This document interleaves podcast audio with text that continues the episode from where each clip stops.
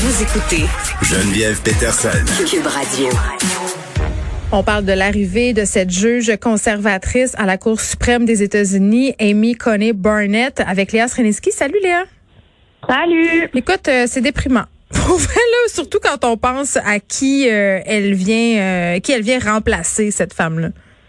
Exact. C'est déprimant, c'est fâchant, euh, c'est alarmant. Euh, on a l'impression que, je sais pas, ça va-tu finir? Ils vont-tu faire euh, des progrès à un moment donné? Là, ils, ils sont pognés avec énormément de juges conservateurs. Oui, c'est à comme la 6 Cour sur suprême. 10, hein? C'est ça? C'est- C'est c'est comme assez Ouais. aberrant, là. Euh, ouais, ou 6 sur 9, là, je pense, en ce moment. Mais euh, mais c'est sûr que c'est vraiment inquiétant, sincèrement. Puis ce qui est décourageant comme femme, c'est que tu connais la fameuse phrase de Simone de Beauvoir qui dit qu'il suffirait, je paraphrase, là, mais qu'il suffirait d'une crise politique ou religieuse ou économique pour que les femmes qu'on connaisse un recul dans le droit des Perdent femmes. leurs acquis.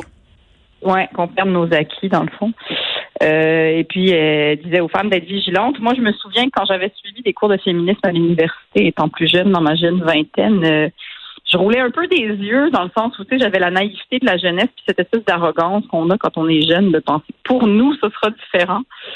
Et euh, je, je, je- j'avais tort, euh, j'avais tort. C'est-à-dire que oui, j'imagine qu'en ce moment, quand les choses vont bien, il y a des acquis, mais c'est sûr qu'à partir du moment qu'on traverse une, on traverse une crise, euh, je pense que l'humain est, est- est très souvent se replie sur une position de survie, et dans la survie, malheureusement, euh, on devient, on redevient un peu des animaux. Le- les vieux les- atavismes reviennent et euh, les priorités changent et le droit des femmes souvent prend le bord. C'est drôle parce que tantôt, je parlais à une représentante d'un groupe féministe parce qu'aujourd'hui, euh, il y a plusieurs organisations qui ont fait parvenir, euh, en fait, leur doléance au gouvernement parce qu'il y a un plan qui est supposé être mis en place pour la santé puis le bien-être des femmes en décembre parce qu'on le sait, là, il y a différents problèmes et la pandémie les exacerbe.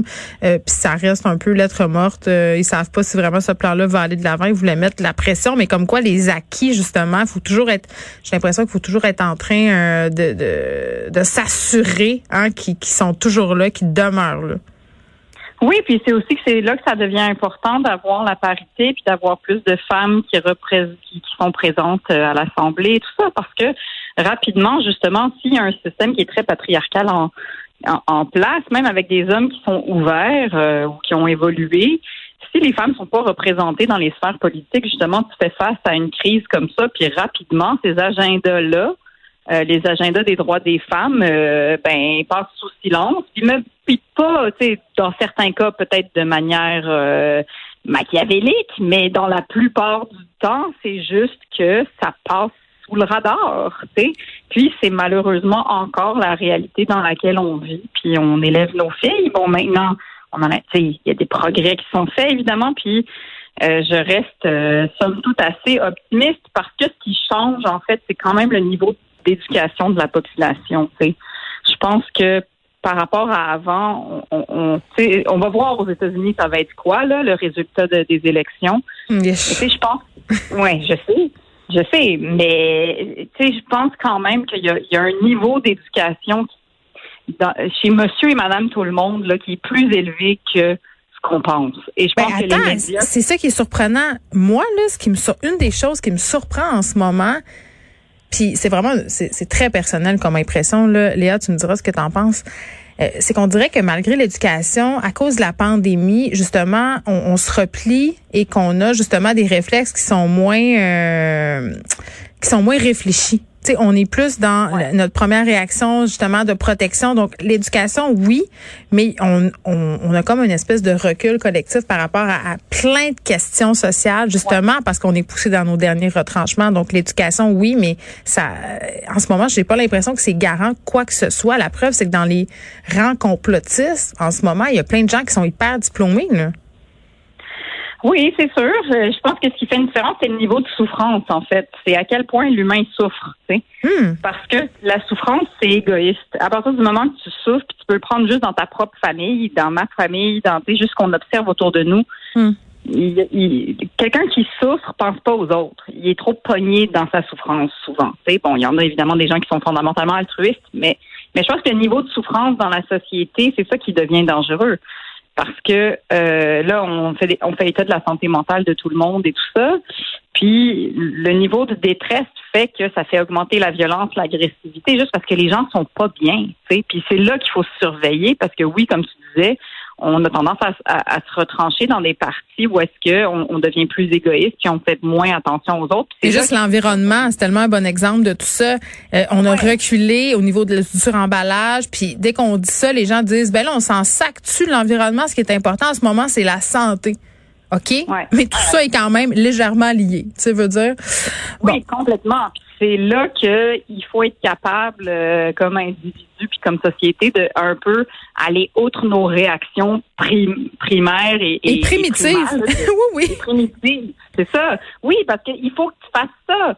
Mais, mais on le fait tous les jours. Je veux dire, on, on, s'entend qu'on n'écrit pas tout ce qu'on veut écrire sur les médias sociaux. Je passe pas mes journées à répondre au monde puis à insulter les gens puis à puis je pourrais faire ça, mais j'aurais une vie de merde. mais je pourrais faire ça.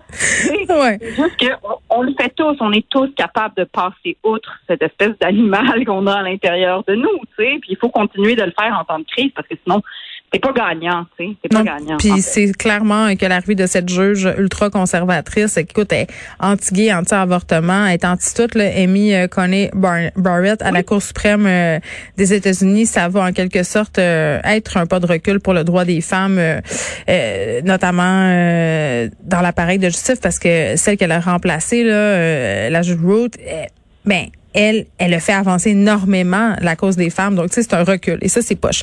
Euh, oui, c'est un, recul. Mais attends, juste, juste pour terminer aussi, pour juste faire attention, parce qu'au Canada, on a l'impression qu'on est assis sur nos lauriers. Mais euh, là où, tu sais, on doit toujours être vigilant avec le droit des femmes, il faut aussi être vigilant sur qui rentre dans l'appareil politique. Parce que je voyais avec les, les thérapies de conversion, par exemple, qui vont être interdites, il y avait des, il y avait des députés euh, conservateurs au Canada qui, eux, voulaient peut-être revoir le projet de loi, tu sais, puis toujours de manière très manipulatrice pour faire rentrer un peu de religion là-dedans, mais faire semblant que, dans le fond, ils s'inquiètent du sort des gens. Bref, au Canada aussi, il faut, faut, surveiller ces, ces, factions de, du gouvernement. Voilà. Bon, euh, on passe à un tout autre sujet parce que euh, c'est difficile en ce moment. Moi, c'est tough chez nous, là. Mes filles vieillissent. Mon fils, 5 ans, encore assez malléable. Mais là, avec la pandémie, ma 10 ans, ma 13 ans, qui s'en va bientôt sur ses 14, euh, donc, elle devient autonome, mais contrôler, euh, c'est, ben, un, ses allées et venues, ce qu'elle va faire et pas faire quand je suis pas dans la maison, euh, c'est pas si évident que ça. Non, c'est ça. Euh, on veut, évidemment, on élève nos enfants toujours pour qu'ils deviennent le plus autonomes possible, qu'ils sachent au moins mettre leurs souliers puis s'habiller. Tu sais, quand tu réussis ça, déjà, c'est une grande victoire dans la vie. Mais euh, là, les miens, moi, mes gars ont 9 et 11 ans. La petite a 6, fait que moi aussi, ça va. J'en ai un dernier qui est facile à contrôler. Mais euh, euh, tu sais, je veux leur donner plus de liberté, puis surtout en ce moment, parce qu'ils n'ont rien à faire. Ils n'ont plus de sport, ils n'ont rien. Euh, mais oui, je pense que les, les, gens dans la pandémie, à travers cette pandémie, en ce moment, je pense que les parents qui ont des enfants plus vieux et des jeunes plus vieux souffrent plus que les gens qui ont des enfants à l'école primaire, là, parce que euh, si ça faisait 28 jours que tu disais à ton jeune, écoute, je te demande juste de pas voir tes amis pendant 28 jours, puis pas faire de sport pendant 28 jours, puis après ça va repartir, tu vas être correct. Hein, finalement, non, tu sais, c'est pas, c'est pas correct, t'en as encore pour quatre autres semaines. Non, moi, je l'ai pas vendu de même. Hein? Moi, j'ai, tu vois, j'ai pratiqué euh, la gestion des attentes. J'ai pas vendu ça comme ça. Moi, j'ai dit que, selon moi, ça, ça allait être prolongé. Oui, oui, non, non. Moi, je leur dis tout le temps, il n'y aura pas d'Halloween, il n'y aura pas de Noël, vous n'aurez pas de fête. Euh, vous n'aurez rien. Vous aurez, tout est fini. exact.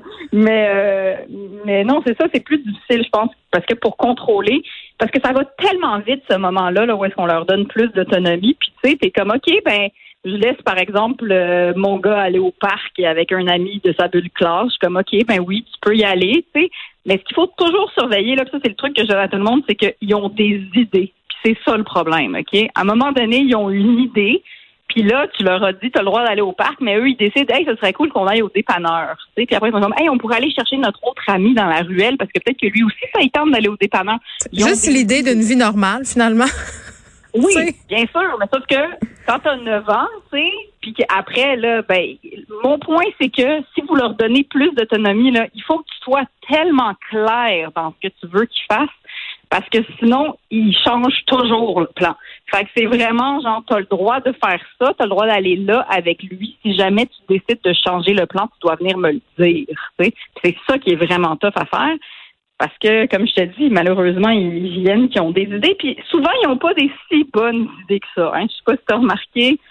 Ah, oui, ils ont souvent des mauvaises idées. Puis moi, l'indicateur à tout ça, c'est quand ça fait trop longtemps que j'ai pas eu de nouvelles quand ils sont dehors ou si la maison est silencieuse. Là, oui, clairement, il est en train de se tramer quelque chose euh, qui va pas faire mon affaire. Mais tu sais, c'est tough parce que moi, ce que je réalise, plus mes enfants grandissent, tu sais, quand ils sont petits, tu as envie qu'ils grandissent parce qu'ils sont tellement pas autonomes. Dans le fond, il faut les torcher, les, il faut les faire manger, il faut les changer de couche, mais tu as un pouvoir absolument incroyable. Tu sais, totalement, t'exerces une hégémonie sur tes enfants. Là, tu les habilles comme tu veux, tes couches quand tu veux, tout ça. Puis là, tu veux les rendre autonomes, mais quand ça arrive, tu te rends compte que c'est quand ils deviennent des sujets, là, des sujets avec un grand S, ça devient pas mal plus confrontant. C'est pas mal difficile de laisser aller puis de dire, hey, mon enfant, euh, c'est pas à moi. sais, il est son, il est son propre être humain, puis il va peut-être faire des affaires qui font pas mon affaire, puis il va peut-être justement avoir des mauvaises idées. exact. Je trouve ça vraiment tough quand ils sont dans la phase nouveau-né, là, puis tu peux juste les déposer sur un couch puis il se passe rien, ça c'est plus facile. avant qu'ils avant qu'ils apprennent à bouger aussi, on a hâte du jour où ils vont dire maman. T'es comme oh my god, il a dit maman, c'est le plus beau jour de ma vie, mon âme se révèle. Puis finalement euh, deux ans plus tard, il dit maman à chaque deux secondes. Puis t'es comme ne le dis plus jamais, je souffre dans tout mon corps. Arrête de dire maman. Ah c'est vrai, des fois je fais un écart du mot maman et j'ai envie de dire euh, parfois à ma fille de 13 ans de me laisser un petit break et de et que je m'ennuie du temps euh, où elle avait 3 4 ans justement puis que je pouvais dire si t'es pas contente, va dans ta chambre. Là, c'est beaucoup plus euh, compliqué que ça et en temps de pandémie, euh, je peux vous jurer en tout cas, je sais pas toi là puis on va se laisser là-dessus Léa, mais la cohabitation à la journée longue avec les impératifs là, ça devient je sais pas le climat est lourd, vraiment lourd ben parfois.